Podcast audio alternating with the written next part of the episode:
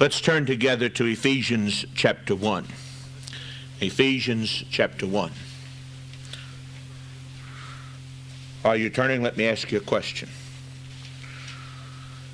What do you know and understand about the biblical doctrine of the Trinity? I know that we have all heard it. You know that we are supposed to believe it because we are Trinitarians. But do you have a comfortable understanding, a crisp understanding in your own mind of what the Bible teaches with regard to the Trinity? Now, the title of my message this evening is Trinitarian Grace, and I want you to follow me carefully through the Scriptures and I want you to see that we worship one God in the Trinity or the triunity of His sacred persons, Father, Son, and Holy Spirit. And we adore each as the God of all grace by whom we are saved. Now, I want you to see this clearly in the Scriptures, but let's look at Ephesians 1 for our starting point in verse 3. The apostle says, Blessed be the God and Father of our Lord Jesus Christ, who hath blessed us with all spiritual blessings in heavenly places in Christ. Verse 7 In whom we have redemption through his blood, the forgiveness of sins according to the riches of his grace. Verse 13 in whom ye also trusted, after that ye heard the word of truth, the gospel of your salvation, in whom also, after that ye believed, ye were sealed with that Holy Spirit of promise. Now, in those verses, we see that God the Father is the fountain of all grace in verse 3.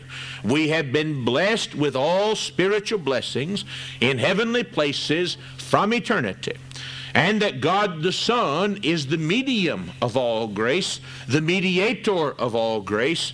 We have been blessed with all these spiritual blessings in Christ by whom we have redemption through his blood, and that God the Holy Spirit is the effectual applier of all grace, in whom, after that we believed, we were sealed with that Holy Spirit of promise. Now, let me make three statements this evening.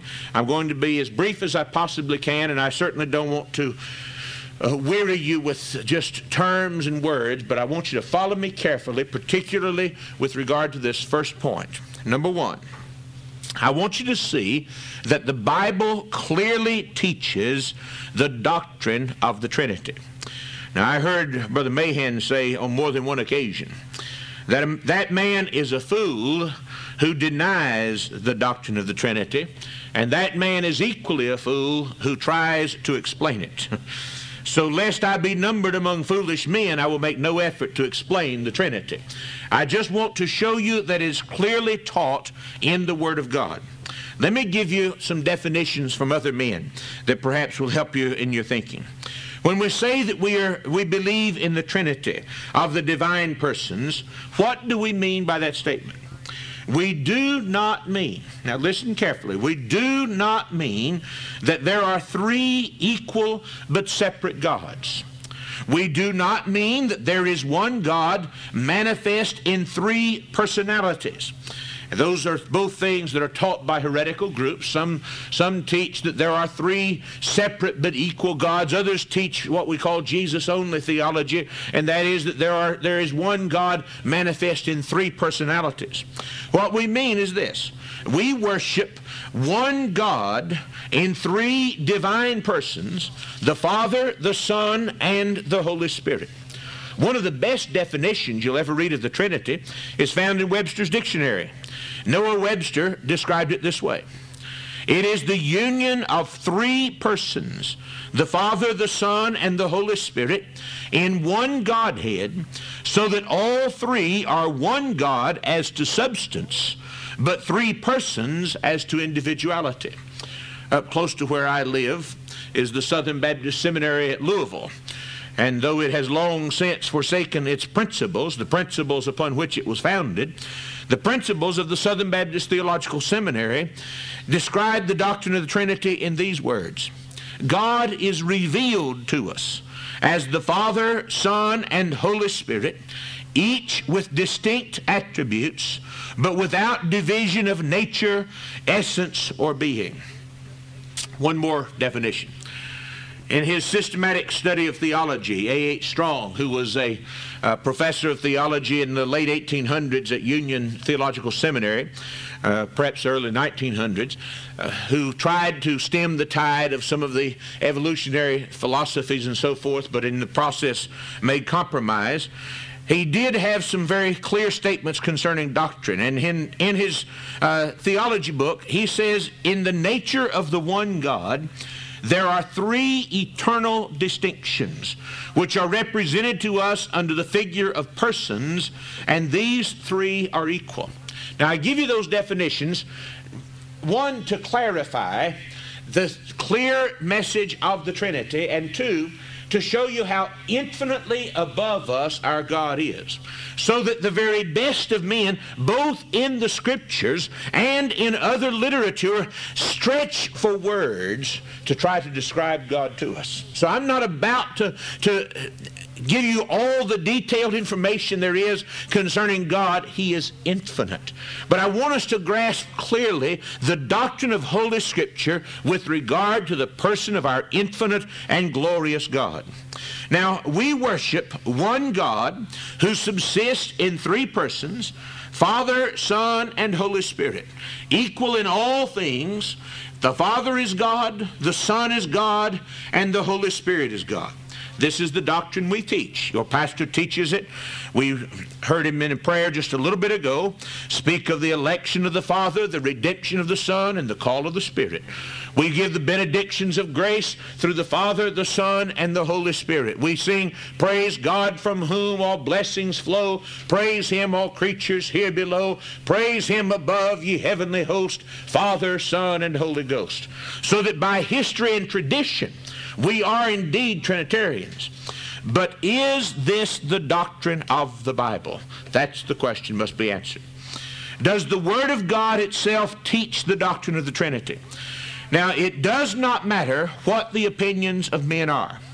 What does God Himself say? Children of God, grasp this now. In all things, in all things, the basis of our faith is not history, nor is it the accepted customary opinions of our peers, but the basis of our faith is what does God say in His Word? Is this message taught in the Scriptures? Well, let's look in the Word of God. There is one plain, clear statement. 1 John chapter 5 and verse 7. 1 John chapter 5 and verse 7. There is one plain, crystal clear statement of the doctrine of the Trinity in all the New Testament.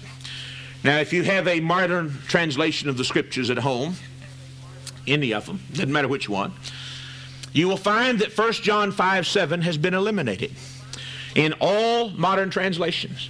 It has either been eliminated or the translators put it in and said it really ought not be there, but we're going to put it in to suit you. And they'll have a footnote down at the bottom say this really ought not be here. Well, the text ought to be here. Our King James translators have given us the received text translation, which has been preserved by God for us, and I highly commend to you that you adhere to the reading and study of the translation you have in your hands. Now, I'm not a linguistic expert. I know a little bit of Greek, and I can tell you from what I know and from my own study and understanding of the scriptures, there is not a better translation for you to use than what your pastor just read from. It's the best there is. Now, 1 John 5 7 states this doctrine of the Trinity, and the Arians and Socinians, that is, folks who deny the doctrine of the Trinity, are their stepchildren in our day, are the Russellites and the Mormons, they would do everything possible to expunge this text from the Word of God because it plainly states the doctrine and it states it in clearer, more precise, more understandable terms than any theology book I've ever read. John Gill's Body Divinity is perhaps the best theology book I've ever read, at least in my opinion. He has, I think, 265 double column, tiny print pages on the Trinity. I've read them numerous times. And frankly, when I lay it down, I scratch my head and think to myself, why on earth did he write that? why on earth did he write? Because I, I haven't yet grasped what he was saying. And then I turn to 1 John 5 7. I can grasp what this says. For there are three that bear record in heaven the Father, the Word, and the Holy Ghost, and these three are one. Now that plainly declares that God the Father is God, God the Son, who is called in the Epistle of John and in the Gospel of John the Word, the one by whom God is revealed, he is God. And God the Holy Spirit, who is the comforter of God's elect, he is God. Three distinct persons, and yet these three distinct persons are one God. In addition to this definitive statement, there are numerous, numerous examples in which the Trinity is set before us. Turn to Matthew chapter 3. Let's look at a few of them. Matthew, the third chapter. When our Lord Jesus came to be baptized by John the Baptist, we see God the Father, God the Son, and God the Holy Spirit, all three present. In Matthew chapter 3 and verse 16, Jesus, when he was baptized, went up straightway out of the water, and lo, the heavens were opened unto him, and he saw the Spirit descending like a dove, lighting upon him, and lo, a voice from heaven saying, This is my beloved Son, in whom I am well pleased. So here's John the Baptist baptizing the Lord Jesus. And as the Lord Jesus is coming up out of the water, this man, this man who walked on the earth as a real man, who is now today seated in glory as a real man, this man who suffered and died as our substitute, John the Baptist looked at him as he's coming up out of the water and he saw the Spirit of God descending upon him. And he heard a voice from heaven saying, This man is my beloved Son in whom I am well pleased. The only one in whom I am well pleased. Now, look at Matthew 28. When this man, the Lord Jesus, was about to leave us, when he was about to leave this earth and ascend back into glory, he gave his disciples a commission. And he gives them a baptismal formula which is to be practiced and obeyed by all who follow him. In Matthew 28 and verse, uh, uh, verse 18, the Lord Jesus came and spoke unto them, saying, All power is given unto me in heaven and in earth. Go ye therefore, go since I have all power. Go ye therefore into all nations and teach all nations, baptizing them in the name of the Father and of the Son and of the Holy Ghost. That's strange, isn't it, the way he said that? Baptizing them in the name, not the names but in the name of the Father and of the Son and of the Holy Ghost. Why did he put it that way? Because there is one God who is three distinct persons, but that those three distinct persons are but one God. And so we baptize men and women upon their profession of faith in the name of God the Father, God the Son, and God the Holy Spirit. Turn to 2 Corinthians chapter 13. 2 Corinthians chapter 13. The Apostle Paul gives this apostolic benediction. And it's not just here, but customary throughout the New Testament epistles. But here in 1, 2 Corinthians 13 and verse 14, the benediction is very clear. It says, The grace of the Lord Jesus Christ and the love of God and the communion of the Holy Spirit be with you all. And then one other text in this regard. Turn to John chapter 14. John the 14th chapter. What I'm trying to show you is that the scriptures continually give us illustration after illustration after illustration of the doctrine of the Trinity. Here in John 14, our Lord Jesus is speaking again as he's about to leave the world. And he says to his disciples in verse 16, I, the Son, will pray the Father, and he shall give you another comforter, that he may abide with you forever, even the Spirit of truth. Now, the words another is a significant word. In Galatians chapter 1, do you remember where Paul said concerning the Judaizers, the legalists, those who preach another gospel? That word, he says, when he says it's another gospel which is not another, he says it is another gospel of a totally different kind, which is not another. That is, it is not even similar to this gospel. So, but when our Lord Jesus speaks here and speaks of another spirit, the word another here is a totally different word. It means another exactly like me another of exactly this kind. He says, I, the Son of God, will pray to the Father who is God, and he will send you another comforter just like me, who is also God, even the Spirit of truth, and he will guide you into all truth. So the New Testament declares that God the Father is God. You can look at it in Romans 1 and verse 7. And declares that God the Son is God. In Hebrews chapter 1 verse 8, our Lord Jesus is heard, uh, or God the Father speaks to the Lord Jesus saying, Thou art my Son, this day have I begotten thee. The Lord hath said unto my Lord, Thou art my Son, this day have I begotten thee. And then in Acts chapter 5, God the Holy Spirit is God. Uh, you remember when Ananias and Sapphira sold a portion, portion of their ground and brought part of the money and gave it to the, to the apostles, laid it at the apostles' feet. Peter said to him, Simon, or Ananias, why have you lied to the Holy Ghost? And then he said, You've lied not to men, but to God. So he speaks of God the Holy Ghost and says that he also is God. Someone accurately stated it this way The Father is all the fullness of the Godhead invisible. All the fullness of the Godhead invisible. The Son is all the fullness of the Godhead manifested. The Spirit is all the fullness of the Godhead acting immediately upon the creature. Now, I must confess my inability to produce a single argument drawn from nature or drawn from logic to prove the doctrine of the Trinity. Can't do it. I've read several, I've heard several, but I've never seen one yet that can illustrate or prove the doctrine of the Trinity. It is a mystery filled with such grandeur that it defies comprehension of every finite mind. But our faith does not stand upon nature nor upon logic.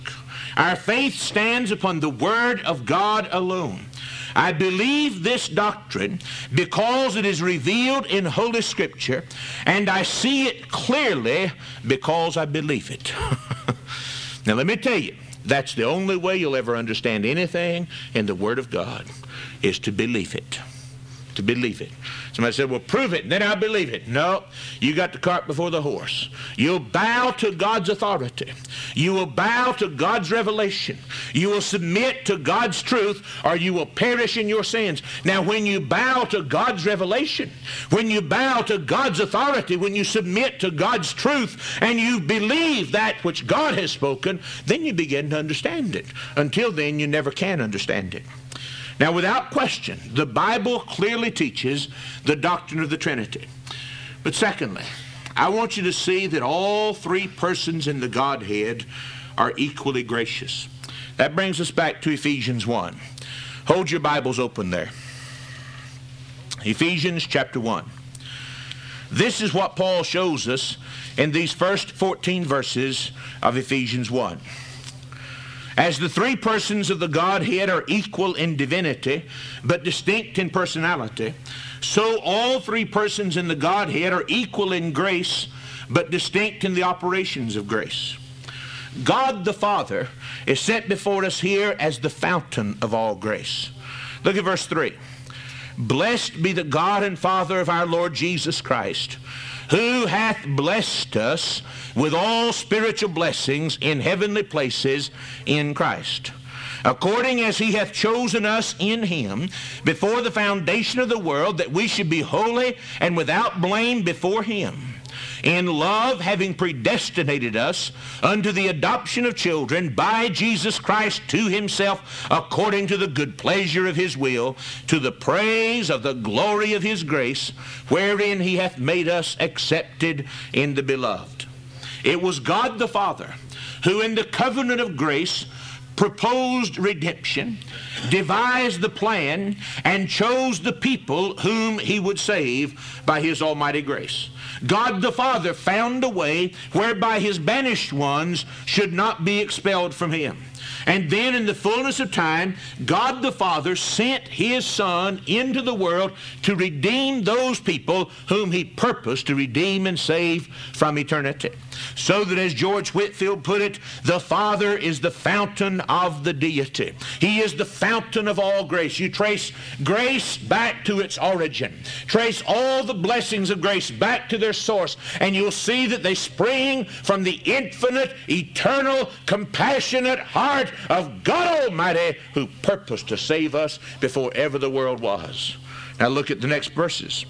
God the Son, the Lord Jesus Christ, is the channel of all grace.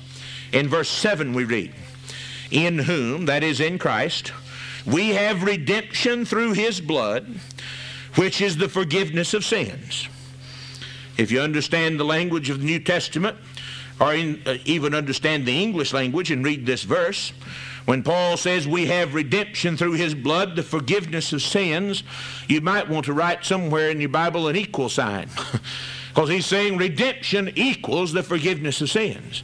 So that if you have been redeemed, your sins are forgiven, and there's no such thing as a sinner who is redeemed who is not forgiven of sin in whom we have redemption through his blood, the forgiveness of sins according to the riches of his grace, wherein he hath abounded toward us in all wisdom and prudence, having made known unto us the mystery of his will, according to his good pleasure, which he hath purposed in himself that in the dispensation of the fullness of times he might gather together in one all things in Christ, both which are in heaven and which are on earth, even in him, in whom also we have obtained an inheritance, being predestinated according to the purpose of him who worketh all things after the counsel of his own will, that we should be to the praise of his glory, who first trusted in Christ.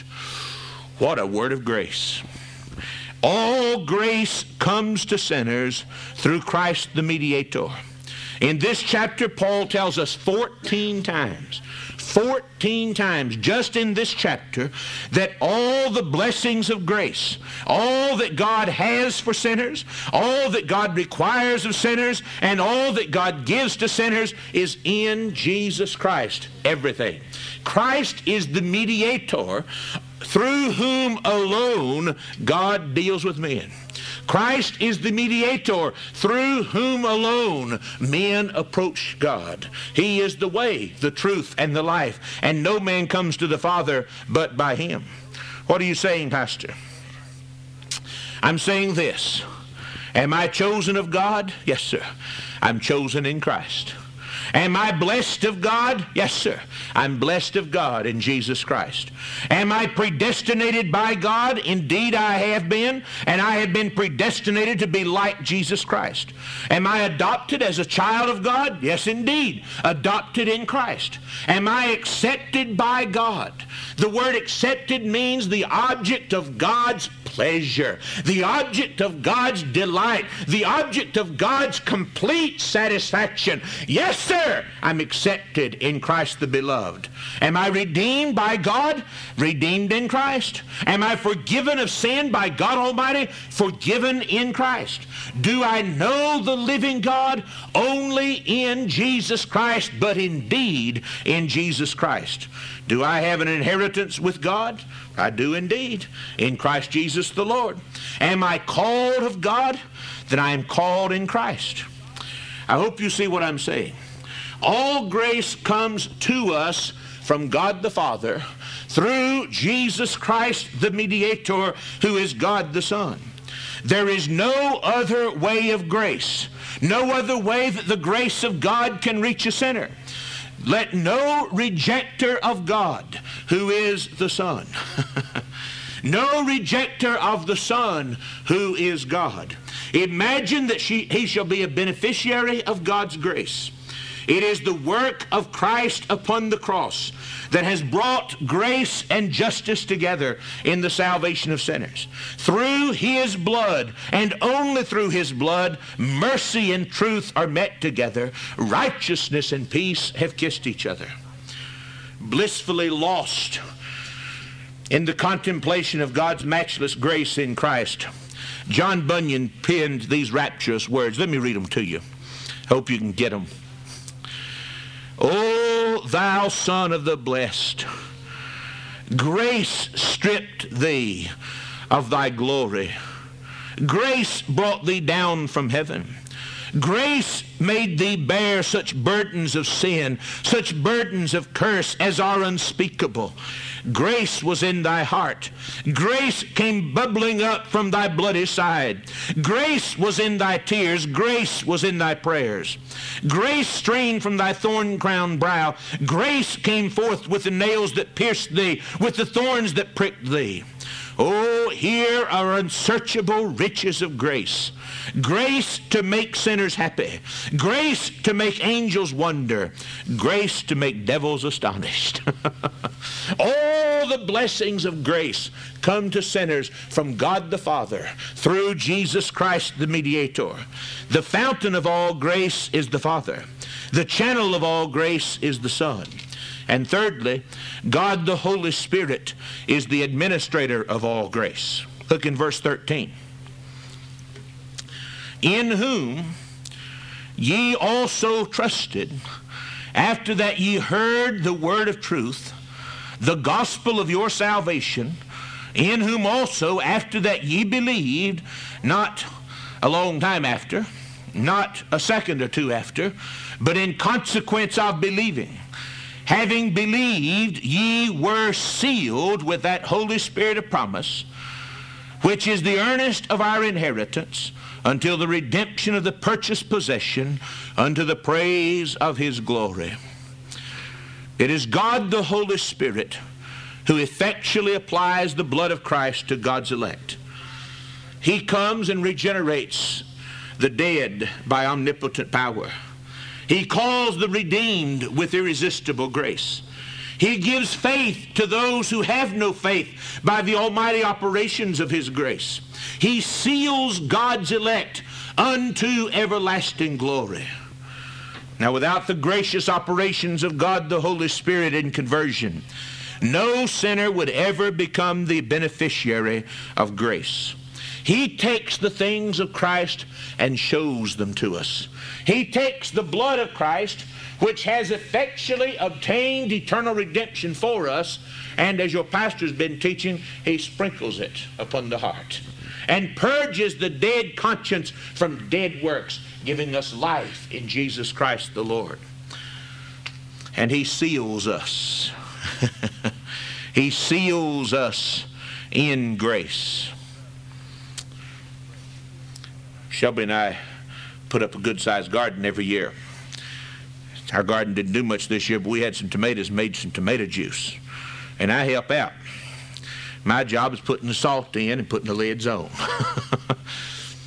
and so at night, we'd be up late at night making that tomato juice. And after we've run it through that sieve with that little bat and got everything fixed up, I put the salt in there, put the lids on, tighten them down, set them over in a hot water bath, take them off and sit there and listen. Listen for it to go ping, ping, ping, and watch. See if those things pop down just right. And that stuff's sealed. So that in the dead of winter, when nobody else has got fresh tomatoes and fresh tomato juice, I go open up a can of tomato juice and sit down and drink it. And as long as it's sealed, as long as the seal's not broken, it'll sit right there, preserved and kept. Now, God the Holy Spirit has sealed every believer in the grace of God and sealed the grace of God to every believer so that there is no possibility of one redeemed, chosen, believing sinner ever perishing because his seal can never be broken. He sealed us unto everlasting life. C.D. Cole puts it this way. He conquers the stoutest hearts and cleanses the foulest spiritual leper. He opens the sin blinded eyes and unstops the sin closed ears. The blessed Spirit reveals the grace of the Father and applies the grace of the Son and seals every believer in that grace. All three persons in the Godhead are equally gracious, and all three must be praised. Now, one last thing. No doctrine in the Bible more forcibly inspires unity among believers than the doctrine of the Trinity. I want you to turn to John 17.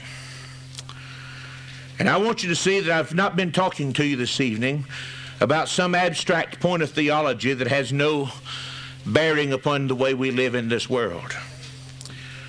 But rather, I'm talking to you about a subject so far above our comprehension that it should inspire the deepest reverence and the deepest humility, as well as the most circumspect consecration and unity. Now, in our baptism, you and I have avowed our consecration to the triune God. That's what baptism is. Being baptized in the name of the Father and of the Son and of the Holy Spirit, we have publicly declared our consecration and commitment to God our Savior, Father, Son, and Holy Spirit. 26, nearly 27 years ago, I was barely, just had, hadn't quite turned 17 years old yet. I just, just almost 17. I got in a pool like this one and was buried, symbolically confessing that I was crucified with Christ and that being crucified with Christ, I depend and trust His blood, His righteousness, His death for the complete atonement of my sins and my entire acceptance with God. And then I rose up out of the grave, confessing to all the world that I was a new creature in Christ and I'd been given new life, and publicly avowing to God and before men that I would walk in the newness of life from now on. That's what baptism is, isn't it, Pastor? It's a public confession of Jesus Christ and personal commitment to Him in His kingdom. What does that mean?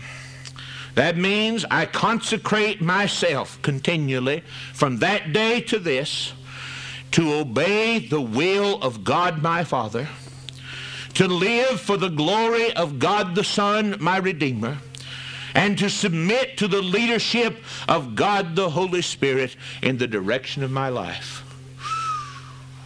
Now that's what we said we'd do. Let's do it. Let's do it. Defer not to pay the vow, but pay that which thou owest, the Scripture declares. And let every thought about the Holy Trinity stimulate in us a desire that we may be one even as God the Father, God the Son, and God the Holy Spirit are one. Listen to this passage out of our Lord's Prayer in John 17, verse 20. Neither pray I for these alone. That is not just for this little band of disciples here but for them also which shall believe on me through their word. And this is what I pray that they all may be one. Oh, what a prayer.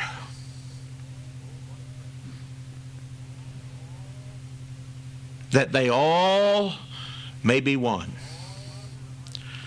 As thou, Father, art in me, and I in thee that they also may be one in us, that the world may believe as a result of their unity. Isn't that what it says? As a result of their oneness, that the world may believe that thou hast sent me. And the glory which thou gavest me, I have given them, that they may be one even as we are. What a word. J.M. Pendleton made this statement. But before I give you the statement, let me tell you who Pendleton was. Pendleton was a Baptist preacher in the middle 1800s who was pastoring in Memphis, Tennessee. When the Civil War broke out, this godly man had very strong convictions against the policies of the South in slavery, which caused him grave, grave difficulty in his pastorate. And with a heavy heart, he resigned his pastorate in Memphis and moved back to Pennsylvania. And some years later, he wrote these words Who can think of the Father, the Son, and the Holy Spirit as one? One in nature, one in love, one in purpose, and not hope for the day when the intercessory prayer of Christ will be answered in the union of all his followers. Oh, let us then earnestly devote ourselves as the sons and daughters of the triune God to unity, that we may be one in purpose, the glory of God. One in purpose. If our purpose, Chris, is the glory of God, Nothing in earth or hell can divide us. Nothing. Let us be one in our labor, laboring together in the cause of Christ. And let us be one in love. The Apostle Paul speaks to the Philippian believers and to us like this. He says, Fulfill ye my joy that ye be like minded, having the same love, being of one accord and of one mind. Let nothing be done through strife or vainglory, but in lowliness of mind, let each esteem other better than themselves. Look not every man on his own things, but every man on the things of others. What on earth is he telling us? I promise you, I promise you, Gary Borders and Jack Shanks will never get out of sorts with one another if each esteems the other better than himself. It'll never happen. It'll just never happen. Impossible. Can't happen. You and I will never get out of sorts with each other if we each look not on our own things, but on the things each of the other. Let us then walk together in patience with one another, esteeming one another in love for Christ's sake, forgiving one another as we walk together in this world, even as we have been forgiven of our God, walking together with forbearance one for another, and giving deference one to the other. I don't know why we can do that everywhere except in the house of God. You men and women who've been living together for a while, and you who haven't been living together for too long, how on earth do you get along? You give in. That's how you get along. Sure you do. Man wants things this way, and his wife says, Well, all right. Just forget it. And occasionally, wife wants things this way, and husband says, Well, all right. You just give in. Nothing matters. Nothing really matters. I mean, it's not, it's not like you're sacrificing your life. It's not, it's not like you're not like you're compromising the truth of God. You just give in. And that's how you get along in the kingdom of God. You want something? Want something done or want to do something that doesn't in any way alter our ministry together in the cause of Christ? Go ahead. That's all right. And if you goof up, I'll forgive you. That's what it is. That's what it is to walk together in unity as God the Father, God the Son, and God the Holy Spirit are one. And one of these days, we shall be one in glory. Oh, my soul, you listen to these words. The glory which thou gavest me. I have given them. Jack, that means everything the God man, as our mediator, has earned and received in his divine God man glory, he gives to you and to me and to you. And we shall forever be one in him. Oh, for grace now to be one in him.